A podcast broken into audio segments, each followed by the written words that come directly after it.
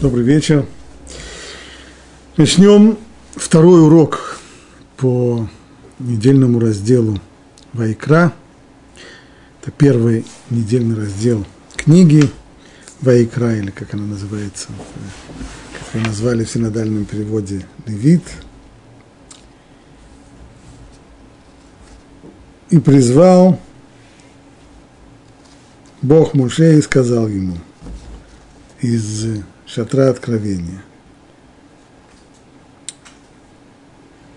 Скажи сынам Израиля, когда кто-нибудь из вас захочет принести жертвоприношение Богу, то из крупного или мелкого скота приносите вашу жертву. Если из крупного скота жертва для всесожжения, то пусть принесет самца без порока. Жертва для всесожжения – это жертва, которая сжигается целиком – без остатка. Вся идет на жертвенник и вся сжигается. И пусть он возложит свою руку на голову жертвы всесожжения, и приобретет он благоволение в искуплении себе. То есть эта жертва приведет к тому, что Всевышний благоволит к человеку и искупает его грех, если жертва это приносится за грех, заранее следует. Здесь говорится, что речь не идет о нарушении каких-то здесь запретов, жертва все сожжения, ола, то, что называется, приносится за невыполненную повелительную заповедь, мицват асе, а не за нарушение. И пусть он зарежет тельца перед Богом, и принесут сыновья Аарона, коины, священники, кровь этого тельца к жертвеннику – со всех сторон окропят его, этот жертвенник, кровью. И дальше следующее действие. Освежует он, то есть освежевать он начинает снять кожу. Освежует он жертву всесожжения, рассечет ее на части. И принесут сыны Аарона, священники, огонь на жертвенник, разложит дрова, и разложит сыновья Аарона, священники, части жертвы, голову, и жир на дровах, которые на огне, который, горящем на жертвеннике, внутренности и голени пусть вымоют водой и воскурит все священник на жертвеннике. Это жертва огнепалимая, благоухание, приятное Богу. То есть жертва называется здесь Реах Нихоах и буквально переводят переводчики, благоухание, то есть то, что приносит удовлетворение Всевышнему. Так говорится о жертве. Вот комментируя этот стих, Рамбан пишет следующее. В этой строке Торы указывается, что жертвоприношения сжигаются в огне для того, чтобы доставить удовлетворение Богу. Буквальное значение текста. А Рамбам, еще раз уточнить, мы читаем сейчас комментарий Рамбана, Раби Муше бен Нахман.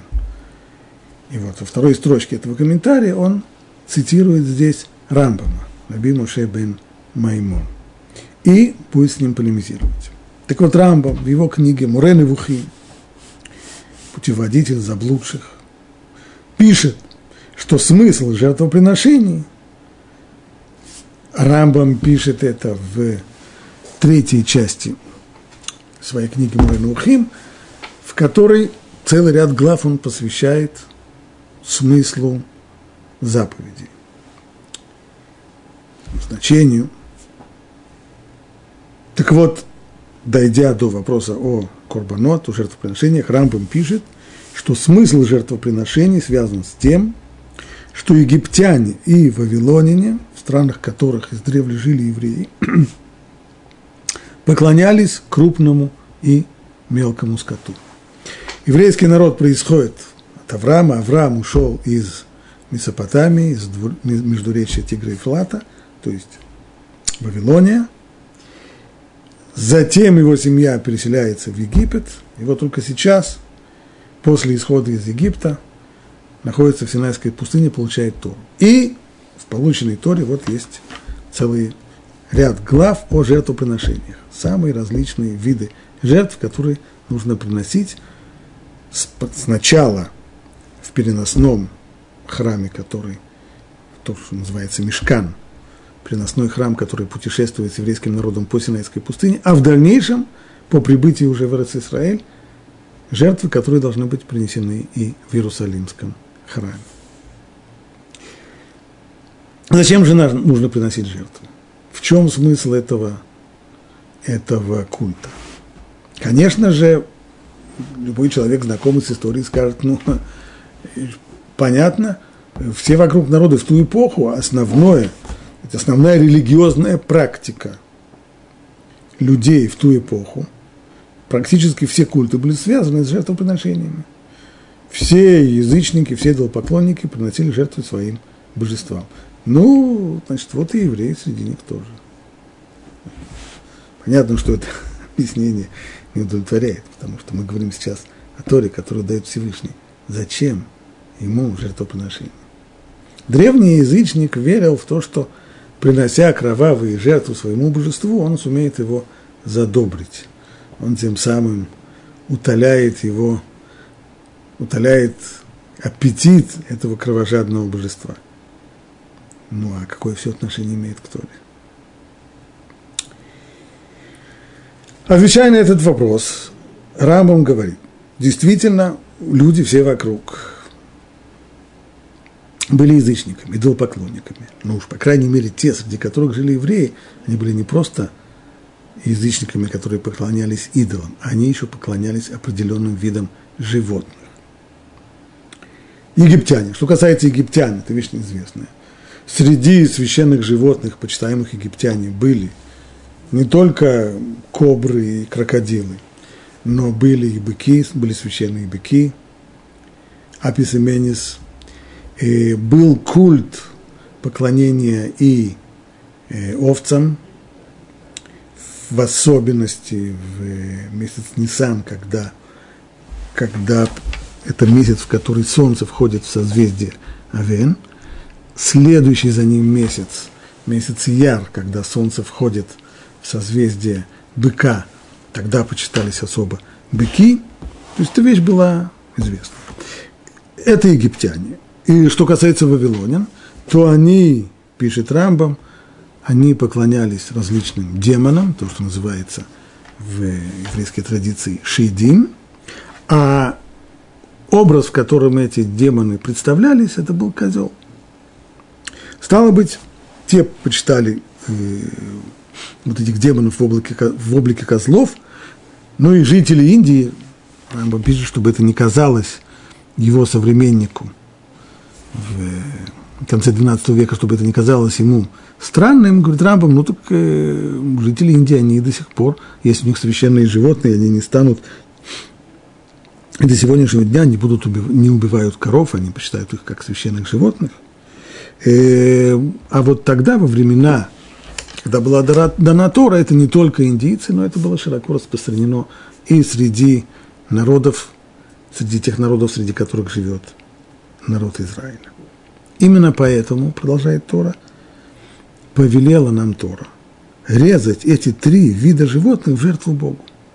Ведь Тора здесь подчеркивает в тех главах, которые мы сейчас проходим, что жертвы приносятся из крупного или из мелкого скота. Что это означает конкретно? Конкретно это означает крупный скот, имеется в виду коровы, быки.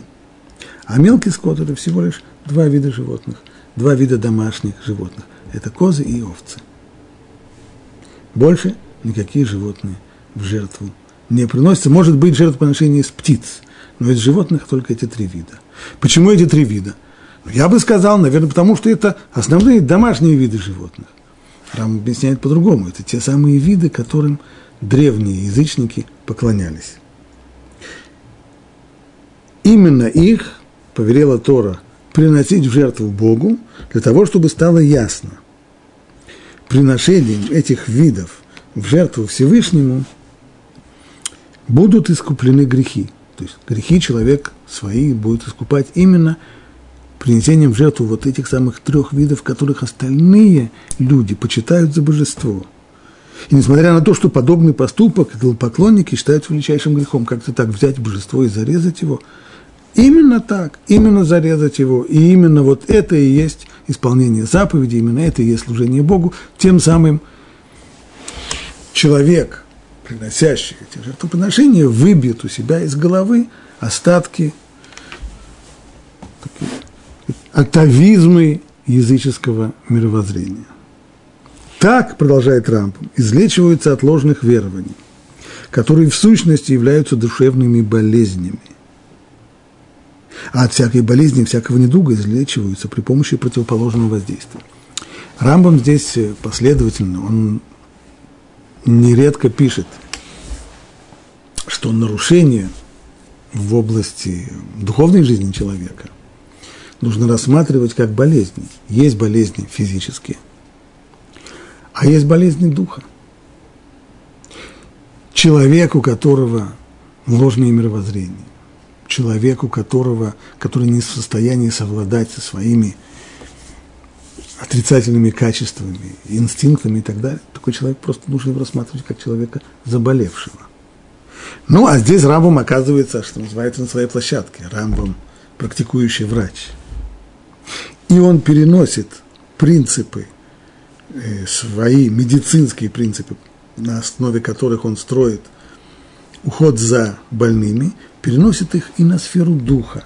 Есть параллель духовное и материальное – это не два мира, которые существуют один без другого.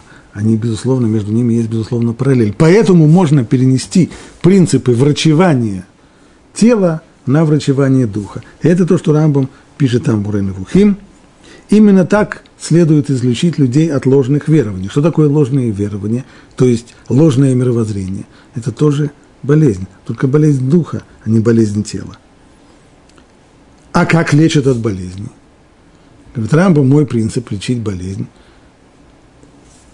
Если человек, что означает болезнь? Это ситуация, в которой в организме что-то неправильно действует. То есть есть уклонение, отклонение от правильного функционирования организма. Что нужно делать? Нужно перетянуть в другую сторону, в другую крайность, для того, чтобы в конечном итоге все выправилось и организм вернулся к своему нормальному функционированию. То есть болезни излечаются при помощи противоположного воздействия. То же самое и здесь. Если есть болезнь духовная, то есть люди не излечились от влияния язычников, поклоняющихся животным, то именно принесение тех самых животных, которым поклоняются язычники в жертву, оно излечит еврейский народ от ложного мировоззрения. Такова точка зрения Рамбама. Мы уже приходим здесь к тексту Рамбана. После того, как он процитировал Рамбама, он резюмирует, такова точка зрения Рамбама, и он ее там подробно излагает. То здесь было только краткое ее изложение. Следует тут же подчеркнуть, что Рамбам не выдумал этого объяснения. Это не попытка Рамбама рационализации непонятных вещей. Рамбам практически всегда все, что он пишет, имеет источник в словах мудрецов, Хазаль, в Талмуде, в Мидрашим, так и здесь.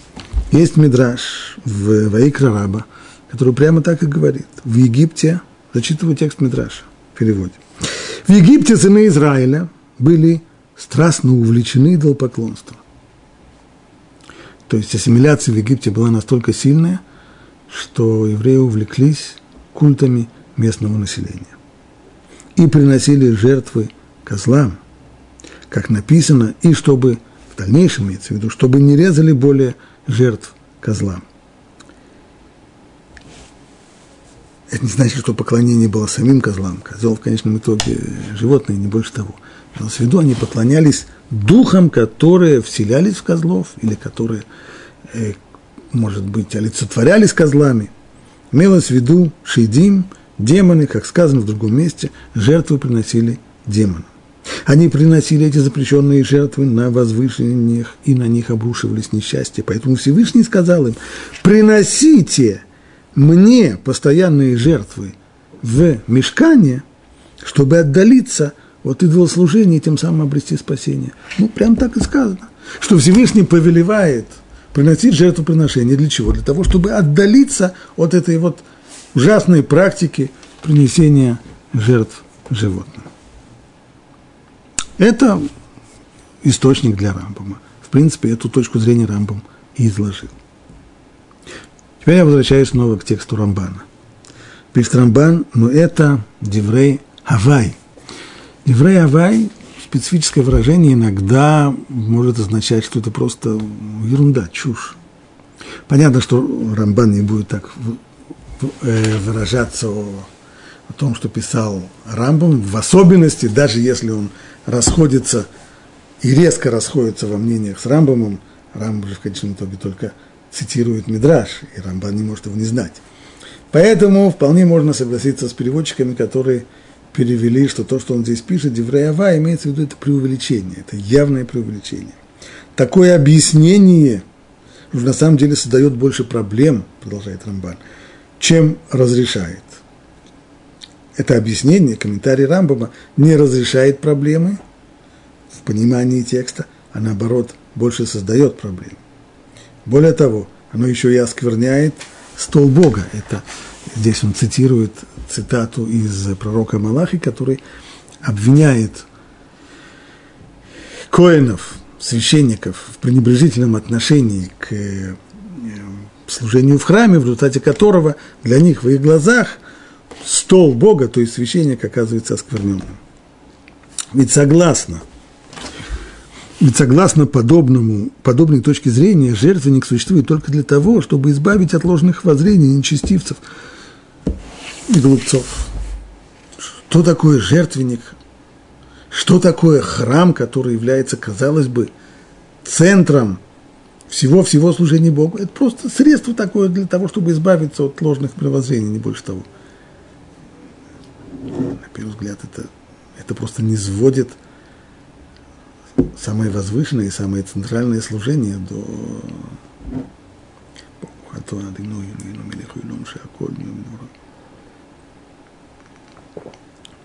а ведь Тора, ну а может оно так и есть. Может быть, это мы не понимаем. Может быть, это мы зря делаем из жертвоприношений нечто такое возвышенное и центральное. Нет, ведь сама Тора говорит, что жертвы – это, Всевышний называет их Ишай, то есть это мой, это, это огненный хлеб, приносимый для чего? Как сказано здесь, для того, чтобы доставить удовлетворение Богу.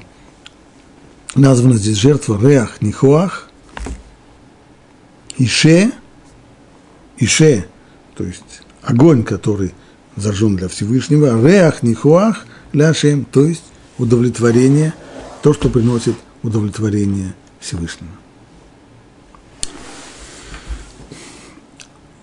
И все же не очень понятно – аргументы, которые выдвигает Рамбан, они, может быть, сами по себе аргументы. То есть, э, как можно себе представить, что, что весь культ жертвоприношений существует только для того, чтобы отучить людей от ложных мировоззрений. Это понятный аргумент, но ведь это же не вопрос к Рамбаму. Рамбам в конечном итоге только не цитирует, но, по крайней мере, строит свое объяснение на словах Мидраша. Поэтому, если есть претензии, претензии должны быть к Мидрашу, а не к Рамбаму. В чем Рамбам здесь виноват? Но, скорее всего, дело вот в чем, что, как, как мы объяснили раньше, то, что пишет Рамбан здесь, то, что он хочет сказать, что это преувеличение. То есть, конечно же, то, что написал Рамбам, имеет место, так мудрецы говорят, так говорит Мидраш. Но Мидраж говорит именно о принесении жертв в мешкане, в соборном шатре, который был в Синайской пустыне сразу по выходе из Египта. Там, можно себе представить, действительно, это самые первые годы, которые еврейский народ существует самостоятельно, освободившись от египетского рабства. Вот здесь вот принесение жертв можно объяснить тем, что необходимо отучиться от ужасных египетских привычек. В Египте поклонялись быкам, овцам, козлам, еще кому-нибудь. Вот от этого надо отучиться. Это все замечательно. Но ведь Рамбам в книге Мурена Вухим объясняет не посук истории, он объясняет смысл заповедей. А заповедь это о жертвоприношениях, она на века, она в дальнейшем относится и к Иерусалимскому храму. И не только к тому, который был и который был разрушен, но эта заповедь на самом деле обязывает и в дальнейшем, когда нам удастся с Божьей помощью отстроить Иерусалим и храм, то нужно будет выполнять эту заповедь жертвоприношения. Нельзя будет сказать, а вы знаете, в наше время это уже не, не, не, не модно, не политкорректно, не, не, не, не еще как-нибудь животных э, убивать заповедь обязывающая. Рамбам ее объясняет. Так как же можно объяснить заповедь принесения жертв, которая дана на все века, только тем, что необходимо избавиться от ложных мировоззрений. Да, в Мидраше это сказано, но Мидраш это говорит только по поводу короткого периода пребывания в пустыне. Тогда, безусловно, это заповедь, которая была дана, пока я не знаю для чего, но помимо всего прочего, она еще и имела то самое позитивное влияние, что она отучила людей, отучила евреев от э, египетских мировоззрений. Но это не может быть единственным объяснением. Возвращаясь к Рамбану. Да и болезни египтян невозможно было бы излечить таким способом. Теперь он уже начинает спорить с самой, самой логикой, что в действительности это смысл и цель жертвоприношений в том, чтобы отучить евреев от египетской практики. На самом деле это так. Наоборот, следовало опасаться, что при помощи жертвоприношения этих эта болезнь, о которой говорит Рампом, только усугубится. Почему? Ведь согласно безумным воззрениям упомянутых нечестивцев, которые поклоняются созвездиям Овна и Быка, силы этих созвездий воплощаются в соответствующих животных. И преклоняясь перед этой силой, они не едят баранов или быков. То есть, ведь, значит, нужно понять, а ведь очевидно же, что люди, ну, люди, может быть, как называют их Роман здесь нечестивцами, ну не дураки же. Ведь не поклоняется же человек тому, что ниже его, животному, безмозглому, тупому, тупому животному, который может только, как, как народ говорит, уставиться, как баран на, на, на новые ворота. Баран же это просто ну вот, э, символ тупоголовости, как же ему можно поклоняться? Да, конечно же, не ему поклонялись египтяне. Египтяне поклонялись своим божествам, прежде всего, звездам, созвездию, созвездию Овна, созвездию Быка и другим. Они верили, что вот это вот божество, соотнесенное ими созвездием Овна, оно свою силу, оно олицетворялось, воплощалось в конкретных э, овец, которые на земле. Не овцы божеству, а звезда божеству.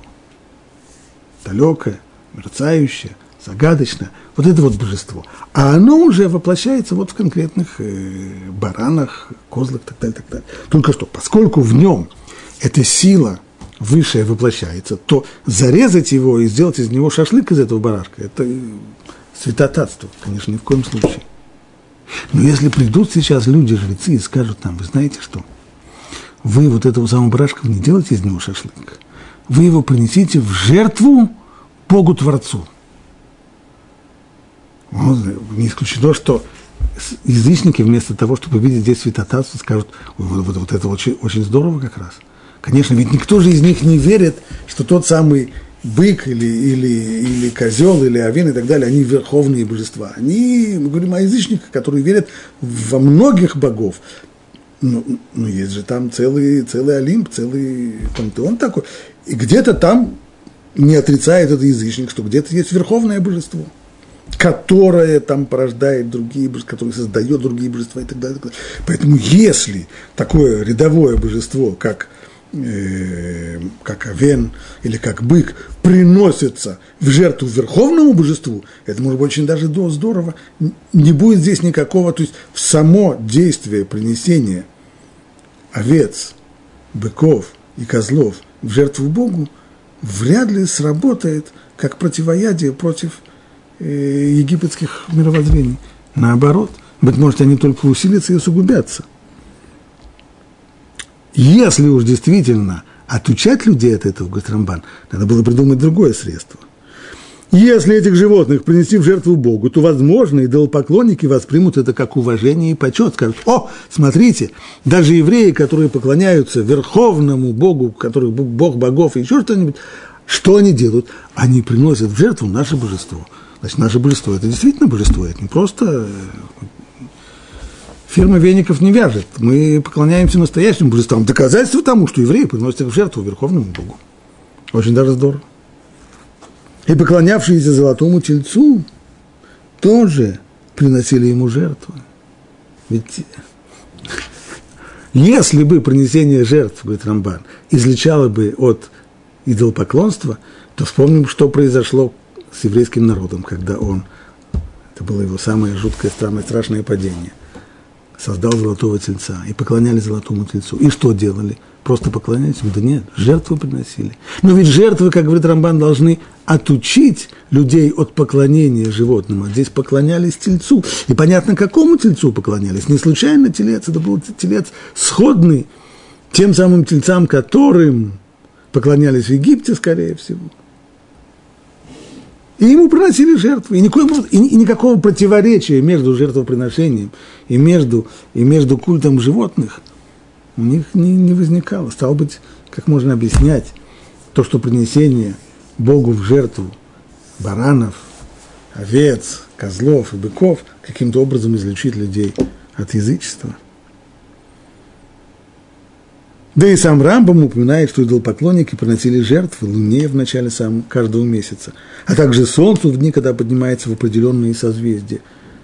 Эта же вещь была принята, как указывается в книгах. А разве не разумнее было бы излечить их болезнь, если уже искать противоядие, если уже искать действительно способ излечить людей от язычества, надо было принять куда более крутые меры, а именно, уж лучше просто повелеть, просто поедать их – священный скот свое удовольствие.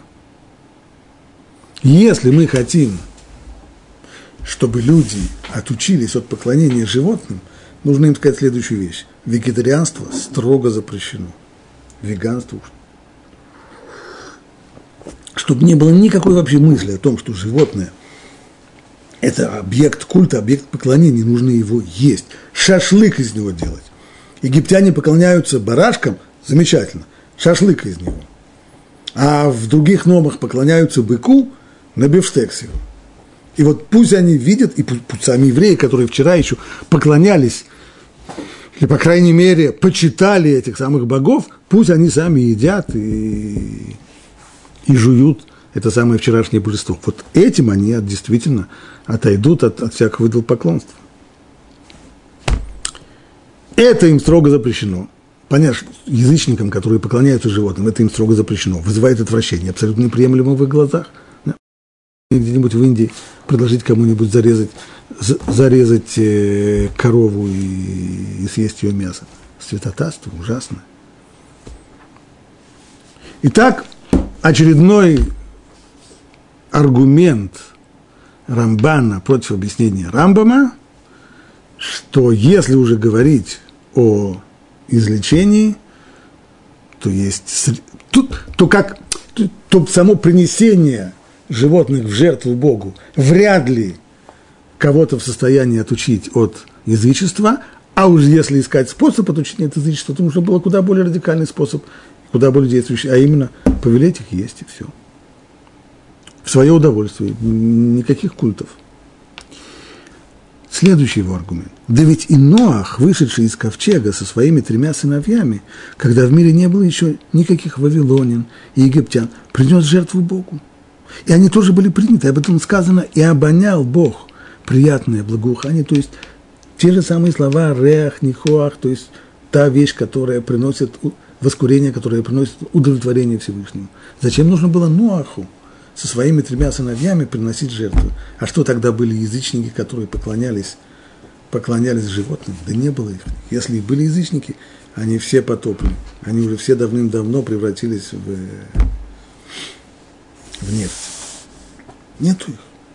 Всего людей на земном шаре в этот момент исключительно только Ноах и его сыновья. Нужно сейчас кого-то отучивать от э, поклонения животным? Конечно, нет. Ни в коем случае. А зачем же тогда приносили жертвы? Для чего это нужно было? Значит, есть какая-то другая цель. Более того, разве Нуах был первым, кто принес жертвы? Тора рассказывает нам, кто был первым, кто принес жертву. Идея жертвоприношения впервые возникла у Каина. А вслед за ним его брат, глядя на то, что он собирается приносить жертву, он тоже принес. Правда, Каин принес, Каин был земледельцем, поэтому он принес в качестве даров Всевышнему плоды земли, а Эвель, будучи скотоводом, он уже принес животных. Во времена Каина и Эвеля не было никакого язычества, никакого идолопоклонства. Оно возникает только в первый раз упомянуто в поколении Ноша, много-много лет после смерти Эвеля. А зачем же тогда Эвель приносил жертву? Некого было отучать тогда от, от язычества, да и не нужно это было. Еще один аргумент. А Всевышний говорит о жертвах, приносимых в святилище, жертвоприношение мое, хлеб мой, огненные жертвы мне, в благоухание, приятное мне удовлетворение. Так, не дай Бог подумать, будто в жертвах не было вообще никакой пользы и смысла, кроме как отучить людей от пагубного влияния египетских и вавилонских э, культов.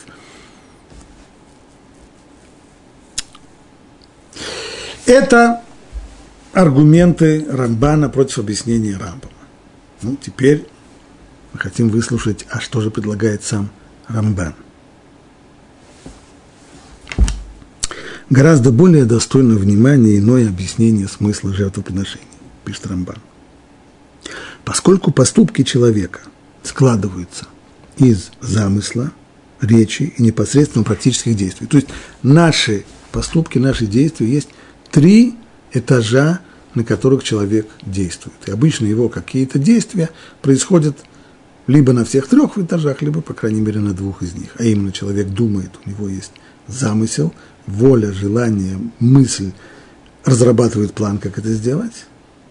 Затем есть часть речевая, человек озвучивает свои решения, свои желания, свои планы, и затем он уже при помощи органов тела физически исполняет это действие. Вот это три этажа человеческой деятельности. Мысль, речь, действие. И если так, то Всевышний повелел, чтобы согрешивший, согрешивший человек приносил жертву, действуя на тех же самых трех этажах, возлагал руки на ее голову, искупая практическое действие. Человек, приносящий жертву, есть перед тем, как ее забивают, есть действие, которое называется смеха, то есть нужно возложить силой, опереться на нее, возлагая руки на ее голову. И в этот момент человек должен произнести «ведуй», то есть исповедь, в которой он признается себе в своих грехах. Практическое действие, то, что он опирается на жертву – накладывая руки на ее голову. Речь – это его исповедь, признание в грехах. Тем самым искупает свои греховные речи. И дальше сжигал на огне внутренности, связанные с турными замыслами и вожделениями. Сжигаемые части голени, они соответствовали рукам и ногам человека, с помощью которых он совершал грех. Человек отправился ногами в то место, где можно было согрешить, он руками действовал. Он окропляет жертвенник кровью. Почему? Потому что душа человека связана с кровью. И выполняя все это, он должен осознавать, что согрешил перед Богом и телом, и душой, и заслужил на самом деле того, чтобы была пролита его кровь и сожжено его тело если бы только не милосердие Всевышнего, который принимает за него замену и искупает это этим, вот этим самым жертвоприношением. Он принимает кровь за кровь, жизнь за жизнь и части тела жертвенного животного взамен органов его собственного тела. Ну и человек еще дает дары коинам, наставникам Тора, чтобы они молились за него. И так далее. Итак, духовный корень жертвоприношений в чем? Это искупление греха.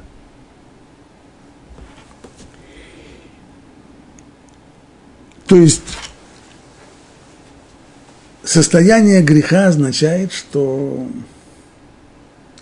человеку нет места в этой жизни.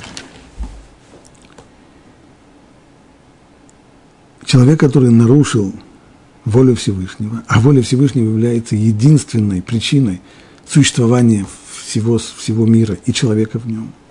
Значит, человек, который жил вопреки воле Всевышнего, нет у него места в жизни. Но только Всевышний принимает вместо него жертву. Это не значит, что человек э, откупается, как, э, как откупаются от, как пытаются в некоторых странах откупаться от полицейского, остановившего водителя, нарушителя, когда водитель пытается сунуть ему деньги, чтобы откупиться от него. здесь речь идет совсем о другом. Вот этот духовный, духовный корень жертвоприношения, в том, что человек вместо того, чтобы реально отдать свою жизнь реально принести свою жизнь на жертвенник, делает это только мысленно. Основа этого. Главное жертвоприношение, которое описано в Торе – это Акидат Ицхак, жертвоприношение Ицхака. Что там было? Авраам готов был, он испытание. Он готов был сделан, сделать то, что, как он понял, от него потребовал Всевышний. Он уже взял в руку нож. И тогда его остановили. Ангел возвестил ему, Альтишлах Итхайля Наар, не протягивай свои руки к юноше и не делай ему ничего. Но он пришел для того, чтобы принести жертвоприношение. Сказано, и тогда Авраам поднял глаза и увидел барана, который запутался в чаще рогами. Совершенно не случайно там, на том месте, где должно было произойти жертвоприношение, оказался баран, запутавший в чаще рогами. И принес его в жертву всесожжения вместо его сына. Тора подчеркивает тахат бно, вместо его сына. Вроде бы понятно, достаточно было бы написать здесь просто. Он, Авраам увидел барана и принес его в жертву, в, в жертву всесожжения. Тем, что Тора подчеркивала, вместо его сына. Она учит, как говорят наши мудрецы, что при каждое действие принесения жертвы, которое совершал Авраам, а, его мысль при этом была, чтобы это зачлось, чтобы это было, чтобы это засчитано ему было, как будто бы он в действительности сделал это со своим собственным сыном. Это то, что Тора нам дала в истории жертвоприношения Ицхака, это и есть основа всего дальнейшего культа жертвоприношений. И так писал Рабейну Йона – что человек в тот момент, когда он приносил жертву, он должен был не просто присутствовать при этом, а он должен был думать. Что он должен был думать? Рибойн владыка мира, тебе известно, что я хочу выполнить твою волю. Если я согрешил, то я понимаю, что мне бы хотелось принести, принести тебе в жертву самого себя, отдать свою жизнь который мне дороже всего, за тебя, только что. Но по своему милосердию ты не желаешь смерти людей, наоборот. Ты хочешь, чтобы они жили и служили тебе. Поэтому прими кровь животного вместо моей крови, его жизнь вместо моей жизни и так далее, и так далее. Человек должен, это то, что человек должен, должен думать. Если чуть глубже,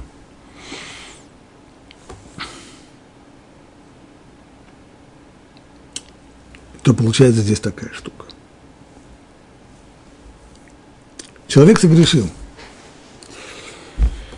Против него есть э, иск, только не в человеческом суде. Медат один, небесный прокурор, или атрибут правосудия требует человека к ответу.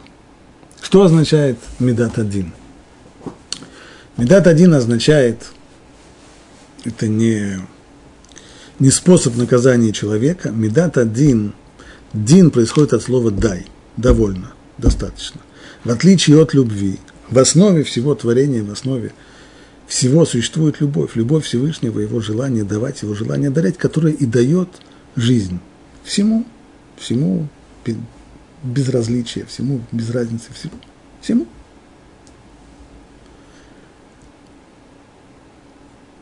Известно, любят, любят ли того, кого, кто заслужил любви? Конечно же нет. Любят всех, даже тех, кто не служит любви. А вот Дин, правосудие, требует одного, чтобы жизнь давалась только тому, кто ее заслужил. Дай, довольно, достаточно. Есть у тебя право на существование, ты существуешь. Нет у тебя права на существование, не существуешь. В рамках правосудия тот, у кого нет права существовать, он просто не существует. А человек, который согрешил, и тем самым он жил вопреки воле Всевышнего, есть ли у него право на существование? Нет. Вот отсюда и выходит вот этот вот иск. Ты согрешил, ты тем самым перечеркнул свое право на существование, одно из двух. Либо ты действительно перестаешь существовать, либо ты каким-то образом, каким-то образом искупаешь то, что ты сделал. Как это может быть?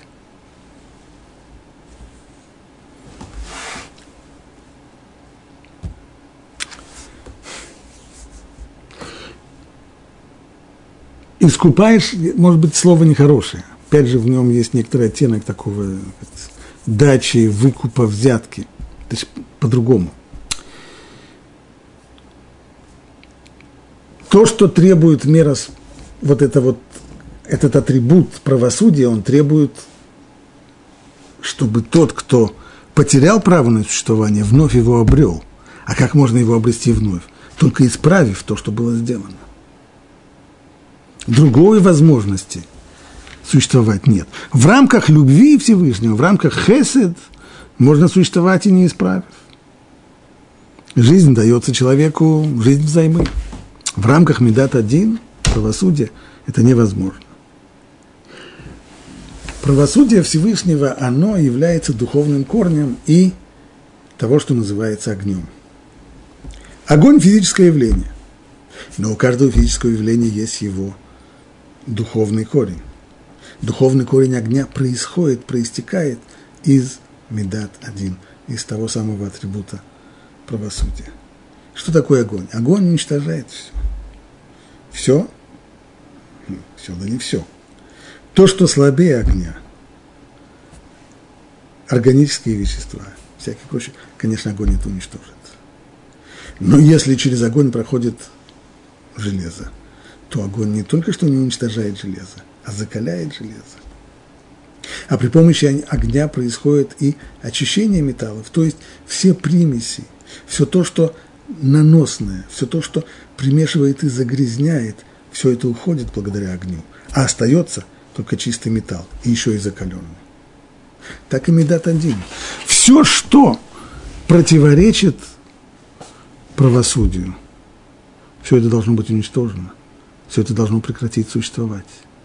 Но цель не уничтожение и не прекращение существования, а цель наоборот существования. То какое существование?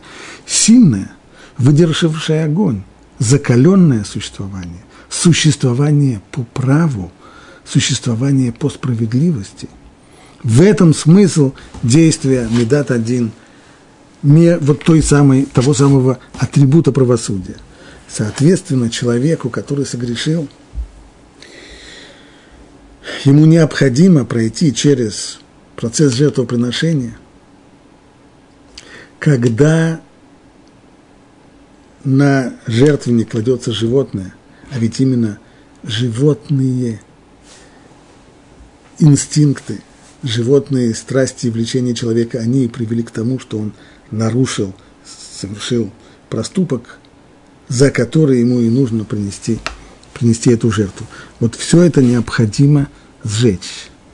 Все это, все это должно в огне исчезнуть, и тогда останется человек очищенный, человек, который сможет существовать уже по праву. Корень всего этого действительно, мы сказали выше, это акида, то есть жертвоприношение Ицхака. Ицхак был пассивным во всем этом. Мы говорим о жертвоприношении Ицхака, но действующее лицо там только одно. Авраам действует, а Ицхак. От него не требовалось никакого действия, только одного – желания, только согласия. Он должен быть, не сопротивляться, не убежать. Вот и все. В остальном он пассивен он подчинился. В этом смысл здесь этого жертвоприношения, как и говорит Рамбан, что человек здесь физически он ничего не делает, он, он не отдает свою кровь, он не отдает свою плоть. Он только думает, он только соглашается. Здесь есть только согласие. И оно-то на самом деле и является искупающим действием.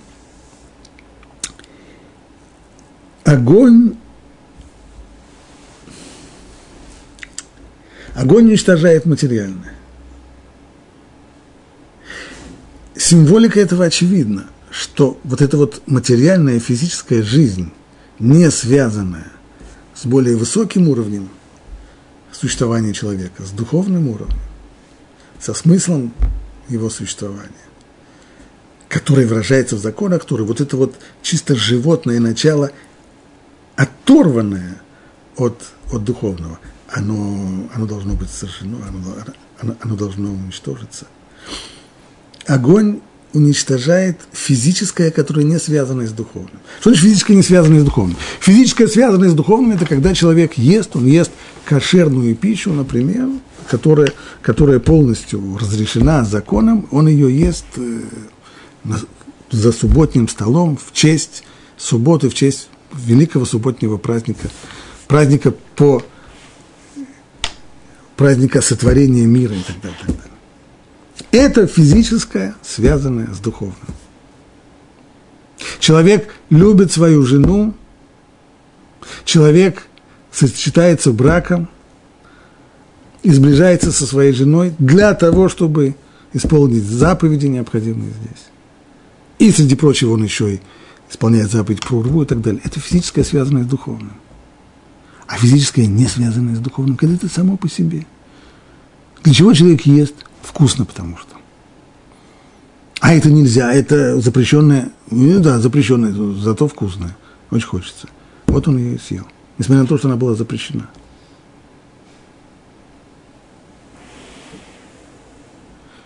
Или увлекается он не своей женой, а чужой. Или еще какой-то запрещенной ему женщиной. Это физическое без духовного. Вот это все огонь жертвоприношения должен уничтожить. А остается после этого только то физическое, которое связано с духовным. Символика какая? Животное. Баран. Тупое материальное животное. Сжигается в огне. И во что оно превращается? В дым нечто такое эфемерное, почти, почти как духовное. То есть есть здесь вознесение фи, чисто физического в нечто духовное. Более того, грех почему произошел? Потому что у человека были, были у него желания, были у него влечения. От самых примитивных влечений, вот какой-то запрещенной еде, до более тонких влечений, какой-то особи другого пола. Если эти влечения запрещенные, то они тоже должны сгореть. До этого горел, горела, горел огонь страсти, который привел человека к тому, что он согрешил. Это причина греха, от нее надо избавиться. И написано в Зоре, что есть огонь, который пожирает огонь. Нам известен огонь, который пожирает дрова, керосин, газ, а есть огонь, который пожирает огонь. Это огонь жертвенника. Огонь яйцерара, огонь страстей и влечений привел к тому, что человек согрешил. И этот огонь нужно уничтожить. Он может быть уничтожен, есть, кстати, если уж точнее говорить, то, что сказано в Зоре, Эшу Хелитеш, огонь, который пожирает огонь, я сказал, что это огонь жертвенника. Там это упомянуто по поводу гейно, там это упомянуто по поводу того, что называется ад. Грешник, который не исправил свои грехи, в конечном итоге он попадает в ад. Что есть в аду? Ну, это всякий знает. В аду есть огонь. Да, но от этого огня сигареты прикурить невозможно. Там огонь другого рода. Там огонь, в котором уничтожается огонь яйцерара, огонь страстей запрещенных, огонь запрещенных влечений. Если человек не хочет туда попасть, не хочет попасть в этот огонь, ему нужно этот самый огонь яйцерара, ему нужно сжечь его еще при жизни. Как это делается? При помощи жертвоприношений. Огонь жертвенника тоже уничтожает и сжигает все те страсти, которые привели к греху. Что значит, он их уничтожает?